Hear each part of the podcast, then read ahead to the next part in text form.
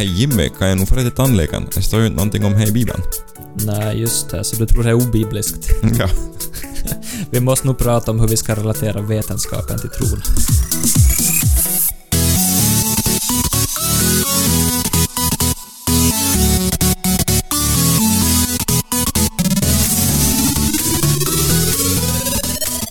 Ny vecka, nytt avsnitt och eh, vi har redan hunnit med fem avsnitt så långt under våren och med idag... det här är femte. Det här är femte, ja. Precis. Och med idag igen så har vi Jimmy Österbacka. Välkommen. Tack Thomas. Mm, det känns bra efter podddebuten. Jo, jag tycker det var riktigt roligt att få vara med och jag är tacksam för att jag får vara här igen och prata med dig om viktiga saker. Ja, eh, det är ömsesidigt. Och eh, du har ingen indianflöjt med idag. Ska jag hämta den? Vi hinner nog. Ja, du kan köra så det jag kan beatboxa på slutet. Det är svårt att toppa i alla fall. Precis. Och eh, idag då eh, så kommer vi till komma in lite på tro och vetenskap. Ja. Eh, och eh, vi har kanske varit in lite på det här med, med Jan Gustav också in och nosar vi i alla fall med, med eh, Jesus eh, sanning eller sagor avsnittet. Eh, men först och främst är du taggad för, för att diskutera tro och vetenskap idag? Jo, det ska bli spännande. Mm. Ja, men tro och vetenskap, oftast så brukar man fundera kring det här som någon slags strid och väldiga mot, motsägelser. Eh, en sån fight mellan dem. Eller är det egentligen en fight eller är det bara så det är egentligen ett missförstått barn det här? Så det är någon som, som tar sig lite det här eh, olyckliga uttryck. Eh, och vissa säger så det att, att de, jag tror inte på tomtar i moln utan på det som är sant och det är som vetenskapen har bevisat och en del kristna igen så kanske då igen säger att vetenskapen är farlig och att det tar koll på Guds tron och så vidare men men eh, hur ska man förhålla sig till allt det här Jimmy? Alltså det är ju egentligen som broders kärlek. Mm? Du vet, bröder Mm. ryker ihop med varandra Mm. ibland. Alltså tycker Ja, ja. man om varandra egentligen? Ja, jag är väldigt bekant med här Du- på du hemmaplan. Ja, samma här, samma här. Och får jag hälsa till mina bröder att jag tycker jättemycket om er. Får, får, får du. Då jag ändå är i podden. Vi Uh, hoppas att de lyssnar. jo, visst. Av pliktkänsla. Med, medlidande. ja, det är roligt att Jimmy får vara och göra Ja, det, det är så, deras kärlek är så stor. Ja. Eh, Det, eh, vad heter det? Det är intressant för historiskt sett så är det ju faktiskt kristen tro som skapar de riktiga förutsättningarna för den moderna naturvetenskapen att utvecklas. Mm. För grunden är ju en världsbild där förnuft och ordning förstås vara inbyggt i universum då av Mm. en gud som har tänkt och ordna Mm. och ännu skapar och ordnar. Mm. Mm. Och eh, när vi läser historiskt i kyrkans historia så kan vi se att den kristna trons människor eh, i regel alltid har medvetet relaterat sin egen tids vetenskap och sin egen tids kunskaper till sin tro. Ja. Alltså att vetenskapliga upptäckter och framsteg har inte uppfattats som ett hot mot tron, sådär historiskt sett. Utan kristen tro är inte någonting som fyller ut luckorna i vårt vetande, utan snarare någonting som fördjupar och förskönar det vetenskapliga vetande.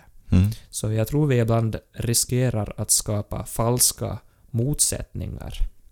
Men vi behöver ju diskutera lite närmare just vad vetenskap är. Ja. Kanske också lite mer vad tro är för någonting. ja. Ja, Och de här frågorna kanske vi kan komma in på lite mer alldeles strax, men eh, jag tänkte att vi ska ta den här elefanten i rummet som man brukar säga nu ja. först, den här stora frågan som, som eh, gör att det vrider och vänder sig i många människors kroppar, så det är oberoende vad, vad man har för världsåskådning och det är ju evolutionsteorin. Ja, och Eh. rymden för vissa också, för att den är så stor. Ja, Mm. Precis. Ja, det är tidens djup och rummets eh, liksom enorma ja. eh, om, omfång, så, så det, det skiftar föreställningarna lite för den moderna människan. Ja, ja absolut. Ja. Eh, Men eh, om man kommer till den här frågan då att, att är det här med evolutionsteorin och, och Gud, att, att om evolutionsteorin är sann betyder det att Gud inte kan vara sann och betyder det att om, om Gud är sann så kan inte evolutionsteorin vara sann? Alltså oavsett om man argumenterar för då en teistisk evolution eller en kreationism eller från vilket läge man kommer ifrån så ser jag inte att det skulle finnas oavsett några motsättningar. Nej. Att jag, jag har svårt att se dem. Ja. Ehm, och o- oavsett så det vad man tänker som om första Mosebok och skapelseberättelsen och så det så kan vi väl nog konstatera att även fast man inte läser den ordagrant och eh, eller du kan ju läsa den ordagrant och, förstås och eh, du kan välja att inte läsa den ordagrant och se mer så det som en, en symbolisk då, eh, symbolspråk och mycket sånt och oavsett vad, vad man väljer för vinklingar så kan vi väl konstatera att, att första Mosebok är sann. Jo, visst. Och, och egentligen är det intressant att läsa den tidiga kyrkans lärare när de undersöker det här Mm. och försöker hitta första Moseboks bokstavliga mening, mening. Alltså att Augustinus till exempel, kyrkofadern då, Ja. så han, när han söker bokstavens innebörd så ser det ganska annorlunda ut än för många idag. När till exempel fast, jag tror det är han som fastnar på det där att då det är skapat, är det i begynnelsen, av begynnelsen, genom begynnelsen. Vad är liksom egentligen den bokstavliga innebörden? Ja. Eh, och han läser ju förstås också, eller som kyrkan läser ju in där också, som Johannes evangeliet berättar att i begynnelsen var ordet, att också genom Kristus som allting skapas. Ja. Och det här med att se Kristus i, i Gamla Testamentet och i Bibeln är någonting man kunna prata mer också om. Ja. gång. Ja. Eh, men- Kommer vi men- kanske in lite senare där vi funderar på bibeltolkningen lite senare. Ja, det ska, det ska vi göra, definitivt. Men, men åtminstone så rör ju det, hela den här diskussionen vid, vid det här då att för vissa kristna så är det väldigt viktigt att eh, alla vetenskapliga fynd eh, ska överensstämma med Bibeln på något sätt. Mm. Och, och för andra då så är, är Bibeln sanningen och har auktoritet mer då när den berättar om vem Gud är och, och vad Gud gör. Mm. Men det är inte samma sak som en vetenskapsbok. Det är inte liksom astrofysik eller, Nej. eller geologi eller biologiska utläggningar. Och, och man menar då att det här behöver inte heller överensstämma, det som Bibeln säger, på, på det sättet Mm. eh, med vetenskapen. Eftersom modern vetenskap inte ens fanns när Bibeln blev skriven. Nej.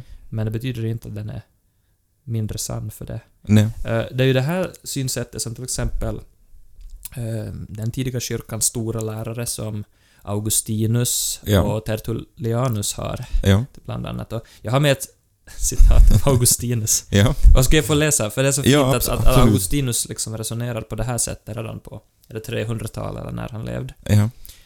Eh, Augustinus säger så här.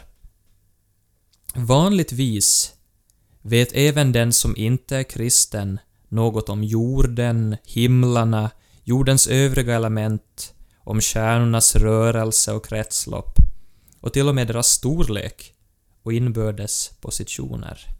Om de förutsägbara sol och månförmörkelserna, de återkommande rytmerna för år och årstider, om olika slags djur, örter, stenar och så vidare.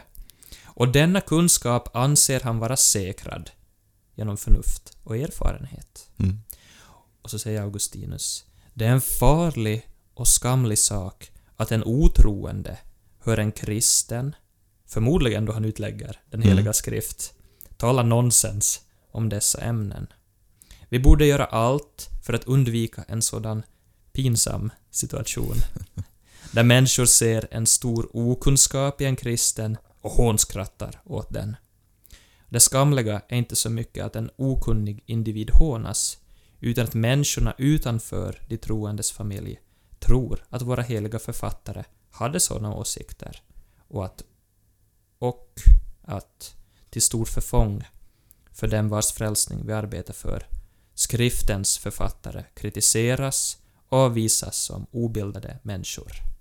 Om de märker att en kristen har fel inom ett område som de själva känner till väl och hör honom hålla fast vid sina dåraktiga åsikter om våra böcker, hur ska de då kunna tro på de böckerna när det gäller de dödas uppståndelse, hoppet om evigt liv och himmelriket, när de anser att sidorna är fulla av felaktigheter, vad gäller fakta som de själva har fått kunskap om genom erfarenhet i ljuset av förnuftet. Mm. Och han känns ju otroligt modern, Augustinus, när han skriver på det här sättet. Mm. på 300-talet. Jag är ju några år sedan. Ja, alltså det är jättefascinerande eh, på det där sättet. Ja. Hur, på något sätt samma utmaningar fanns då som det finns idag. Ja. Och han skrev ju inte orden när han pratade om dåraktiga åsikter. Ganska så rakt på sak. så. Ja, ja, ja. Får man, Eh, kan man inte anklaga honom. Eh, och det där, där säger han ju också, han har ju ett tips om hur vi läser Bibeln i Mm. relation till det här också. Om vi får läsa ett kortare citat Ja. Eh, Han har sagt så här att eh, när det gäller sånt som är så dunkelt och så långt bortom vårt synfält finner vi i den heliga skrift texter som kan tolkas på mycket olika sätt utan att skada den tro vi har mottagit. I sådana fall bör vi inte kasta oss huvudstupa och ta ställning så starkt för en sida att om sanningssökandet så skulle utvecklas att det med rätta underminerar den ståndpunkten och vi skulle falla tillsammans med den. Så det känns också som att vi får tryggt fundera på vetenskapliga fynd utan att slänga oss huvudstupa in i någonting Ja. och, och på det sättet hålla fast. Utan vi, vi får vila mera Ja. än oroas. Ja. Eh, om man... Eh, alltså vetenskap handlar ju om, om så mycket mer än bara evolutionsteorin Och också. Så det, visst, absolut. och eh, jag, jag vet att du nämnde en, så det, här, tidigare då vi, vi pratade för, för en tid sedan så nämnde du en, en så det vetenskaplig studie om bön som hade blivit gjort. Eh, ah, ja. kan, du, kan du eller vill jo, du berätta mer om Jo, jag skulle kunna säga det, men, men jag skulle kunna säga egentligen först det att jag tror det är väldigt viktigt att komma ihåg ändå att vetenskapen är begränsad. Mm, Och det här är ju riktiga vetenskapsmän också noga med att påpeka ja. om på vilket sätt vetenskapen är begränsad. Och vi vet att vetenskapen så ger oss ingen hjälp i moral eller konstfrågor. Allt Nej. det finns ju som, väl vissa som menar att det finns sådana vetenskaper också.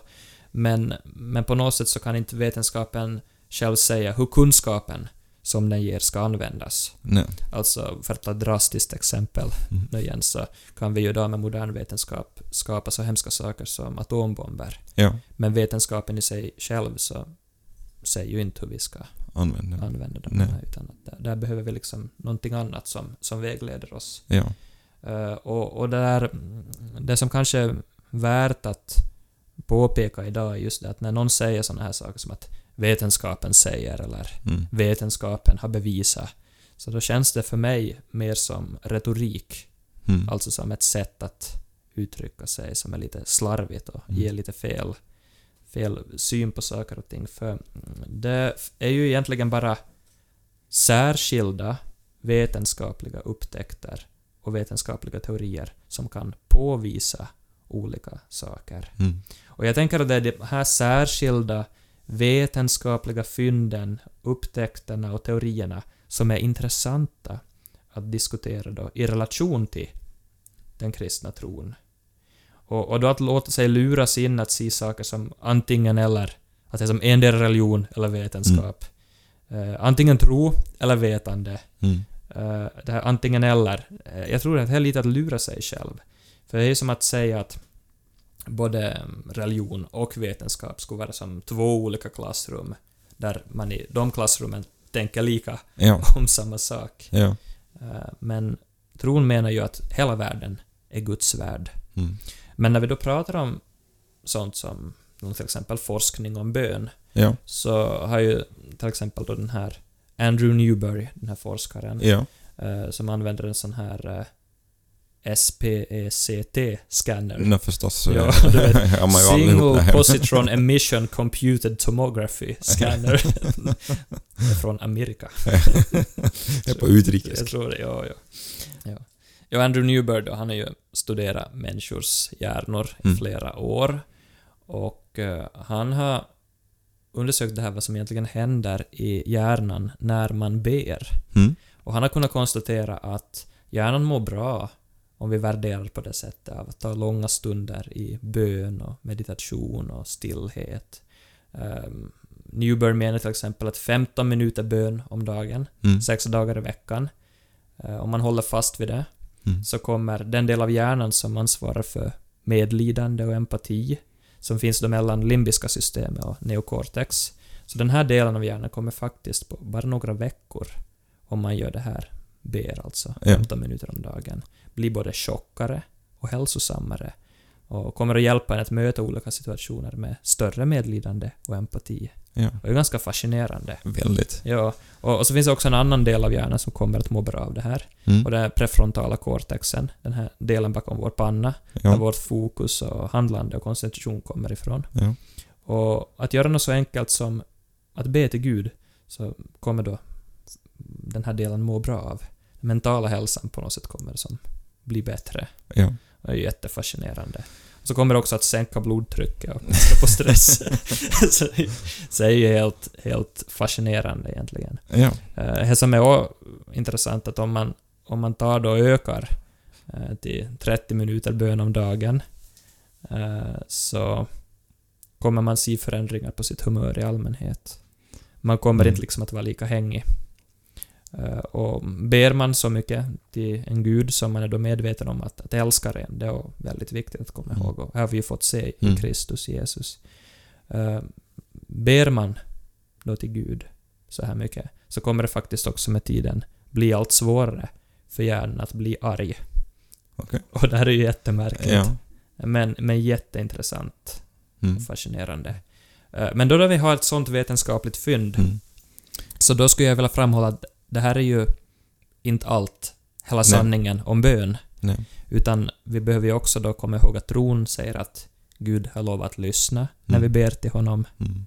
och höra oss, eh, svara oss också, inte kanske alltid på det här sättet som vi förväntar oss, för, för han, han ser saker längre och större än oss. Ja. Men, men ändå på något sätt se liksom att, att vetenskapen här har hittat någonting fascinerande Ja. och sen så berättar då Bibeln, uppenbarelsen, om någonting som inte vetenskapen kan få potta på på samma Mm. sätt som jag kan Mm. potta på hjärnan. Mm. Jag tänker på det här med andens frukter och jag påminner ju väldigt mycket som du berättar nu om, om, eh, om just det och, och eh, livet med anden. Ja. Jo visst. Det är ju som Paulus skriver i Galaterbrevets femte kapitel att Andens frukt däremot är kärlek, glädje, frid, tålamod, vänlighet, godhet, trohet, mildhet och självbehärskning. Mm. Och så om vi har liv genom Anden, låt oss då även följa Anden. Ja. Precis. Finns det så det är andra, andra studier som eh, liknar den här som du känner till och tycker att det är lite så det är wow-faktor på det finns mycket. ja. Men, men nyckeln är ju för mig på något sätt den här insikten om att eh, fakta är bara en sida av livet. Mm. Eh, meningen är något helt annat. Mm. Eh, jag träffade en gång faktiskt en karmelitmunk som, mm, när jag berättade för honom att jag studerar filosofi och Ja. teologi, så, så sa han att han hade fått höra en gång att skillnaden mellan filosofi och teologi är att filosofin är kall, men teologin är varm. Mm. Och på något sätt hade det där lämnat att ringa i mitt huvud. Och jag tänker också att eh, vetenskapen, som ursprungligen faktiskt kallades för naturfilosofi, Mm.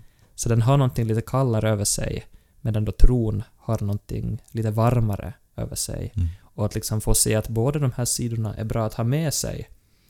Ehm, sen då det här med att tron är lite varmare och har mening, det tror jag liksom hör ihop med just det att mening handlar om just relationer, som vi har pratat om tidigare. Att ingen, ingenting har heller en mening i sig själv. Nej. Då har vi bara lösryckta faktan.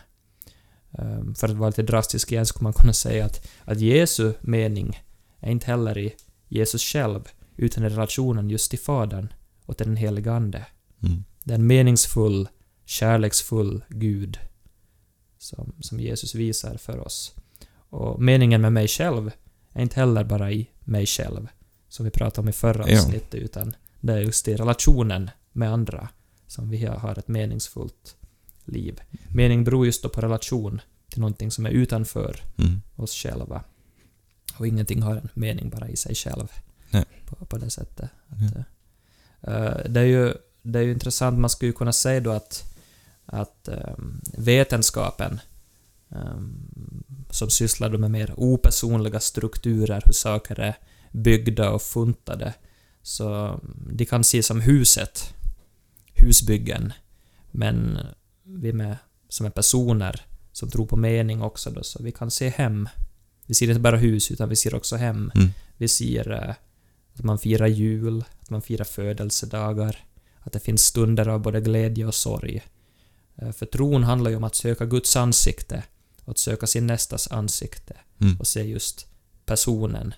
Och mm, meningen där med att ha, ha personer är ju, vi brukar ju säga att en bild, vi är ju Guds avbilder, Ja. och en bild är alltid mer än tusen ord. Så det betyder att vi kan aldrig liksom säga att du är bara 70% vatten. eller, eller liksom du är bara atomer. Nej. Eller sådär. Och det här med att reducera, att förminska saker, som jag tycker är lite farligt, för här finns, vetenskapen gör ju det, Mm. liksom ha sönder legohuset och ser vilka bitar som det här huset bestod av. men, men, men för, för vetenskapen sysslar på det sättet. Ja. Men det här att då säga att någonting är bara, så här är lite läskigt då det liksom börjar smyga sig in i det här tänkandet. Om man tänker att du är bara DNA, Ja. eller att du är bara pengar som jag kan få ut av dig, eller du är bara någon sorts objekt. Ja. Eh, Då, då, då är det nog skrämmande. Då förminskar man ju människor Ja. också. Så där, där är liksom det här med meningen och människovärdet, att vara skapad av Gud, Mm. som är oberoende av gener och klass. Och det Mm. skulle vara som viktigt att slå vakt om, Mm. tänker Starkast överlever enkelt. jag. Ja, ja, det smyger ju sig in lite kanske idag. Ja. Mm. Eh, Jan Gustav, då vi fick frågan då vi får prata om det här Jesus sanning eller sagor. Och Ja. jag har också svarat på den här, den här frågan att eh, ja, vad som gör oss övertygade om att Jesus är den som han säger sig vara och att, ja, att Gud finns och att vetenskapen alltså inte har begravt honom. Eh, men om jag ställer samma fråga åt dig Jimmy, vad är det som gör dig övertygad om att, att det här med Gud är sant och att eh, det här med Jesus och hans anspråk är sanna? Um, Det korta svaret är väl egentligen mitt eget mm, personliga liv med Jesus. Mm. Och upplevelsen av Guds ledning. Och egentligen är det det som på något sätt. Jag, jag, jag tror att vi hamnar, som Jan Gustav har sagt också, mm, söka Gud på Mm. det sättet i vår tid att, att fast vi kan prata också om hur vetenskap och tro inte är i motsättning mot varandra så är inte heller en garant Nej. för att, att vi kan övertyga människor, men det är nog bara den heliga Ande som kan väcka det där i oss, tror jag, Ja. på något sätt. Men, men samtidigt så kan vi ju hjälpa folk att röja onödiga hinder Mm. för tron och se dem Mm. som just Guds älskade avbilder. Ja. Eh, om vi börjar vara dags till avrunda igen, men vi, vi har ju den här favoriten med, eh, med praktiska tips. Eh, Jimmy, har du några några praktiska tips? Jo visst, men det kräver en viss introduktion. Okej. Mm. Thomas, du vet, det finns ju kanske någonting, eller det finns någonting som kallas för pyrofila arter. Självklart vet jag att det finns. ja, då vet jag att det är organismer, växter, svampar eller djur som är beroende av eller har mycket svårt att överleva utan skogsbränder. ja, ja, jag, jag hör att det är någon som har varit och lyssnat på På spåret, eller sett på spåret. Ja, det är ju ett härligt program Ja, alltså. så tog du också resan på 10 poäng. Ja, du vet hur jag... Ja, nej, men, men det finns ju också de här brandinsekterna då, Mm. som bara kan utvecklas i nybränd skog. Mm. Eh, och de flesta då på branddödade träd. Eh, vad säger det egentligen om Gud, att det finns såna här slags varelser i vår värld? Oj, eh, den, den frågan var inte jag beredd på. Men, eh, men jag har ju varit, jag har varit församlingsanställd och jag ju, så det, jag, testar mina kunskaper att en församlingsanställd ska väl kunna göra en koppling i princip mellan vad som helst och en koppling till det här med tro. Så att till Ja. exempel, nej med kaffe har du hört om Jesus. Ja.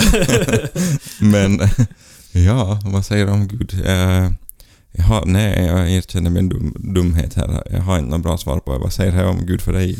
Alltså, jag, det som, när jag funderar på det här tillsammans med min fru, så verkar det ju finnas i vår skapelse ett genomgående mönster som handlar liksom om just det här genom död till liv. Vi började fundera att är det egentligen så att hela skapelsen i någon mån vittnar om korsets hemlighet? Mm. Eh, Alltså de kristna mystikerna och gudsälskarna så menar ju också att Guds ande, som då leder och helgar människan, inte heller gör det hur som helst, utan det huvudsakliga mönstret för andens ledning är just genom död Mm. till liv. Det- den som mister sitt liv ska vinna det. Mm. Veta kornets lag, Mm. rening, upplysning, förening. Eh, Dopet handlar ju också om det här att begrava det gamla livet, det gamla värdet och uppstå till ett nytt liv. eh, Uppståndelselivet. Och i livet med Gud så verkar det alltså ske någonting i människan som hon uppfattar att någonting dör. Och så kommer det någonting till henne istället som hon uppfattar som ett nytt liv. Mm. Det är det här död och uppståndelse mönstret. Eh, genom död till liv. Och, och på något sätt så är det fascinerande att se liksom att skapelsen kan lära oss någonting om hur Gud arbetar. Ja. Eh, Som, och vetenskapen kan hjälpa oss att få syn på det här på ganska oväntade sätt. Ja. Så mitt praktiska tips då, Ja. så skulle vara att nästa gång du stöter på ett vetenskapligt fynd, Mm. eller vetenskaplig teori eller upptäckt eller någonting, oavsett om hur sann den är eller inte, Mm. så det är ju ändå en sorts vetenskap, en sån sätt att försöka förstå Guds värld. Att fundera på att hur hör det här ihop med min kristna tro? Vad kan det här lära mig om Gud? Och att börja öva sig att tänka hur det här hör ihop med tron. Med det här sättet att tänka så tror jag att vi lär oss att se att hela världen är Guds värld. Mm. Och det som Justinus martyren sa, en tidig kyrkofader, att all sanning är Guds sanning. Mm. Oavsett vem som säger den. Mm. Thomas själv då? Har du några tips? Det, ja, det har jag och eh, det finns på ett eh, ställe i Bibeln där, där det står att var alltid beredd att svara var och en som begär att ni förklarar det hopp ni äger. Ungefär. Eh, och eh, eh det här tror jag är bra att Ja, det här tror jag är bra att, att läsa lite om och eh, studera in sig på. eh, så att man är så att man faktiskt är beredd på det också. Där ett tips är ju apologetik. Men eh, samtidigt inte heller att man bygger, eh, bygger hela sin tro på det här utan framförallt det här att fortsätta att be. Som vi var in på att, att eh, eh, sök Gud genom, genom bön och eh, ja, här är nog tipset i så fall. Ja. Jag vill bara understryka, jag tror det är ett bra tips. Och, Ja. och liksom komma ihåg det också att Gud är ofta större än vad vi väntar oss. Och Guds värld är större än vad vi ofta tror. Ja. Och i den kristna tron så stiger vi alltid in i en större värld och inte i en mindre. Ja. Och med det här så avrundar vi dagens avsnitt också. Eh, tack igen Jimmy för att du har varit med och... Kul att få vara med. och tack för att ni har lyssnat. Yes, var välsignade.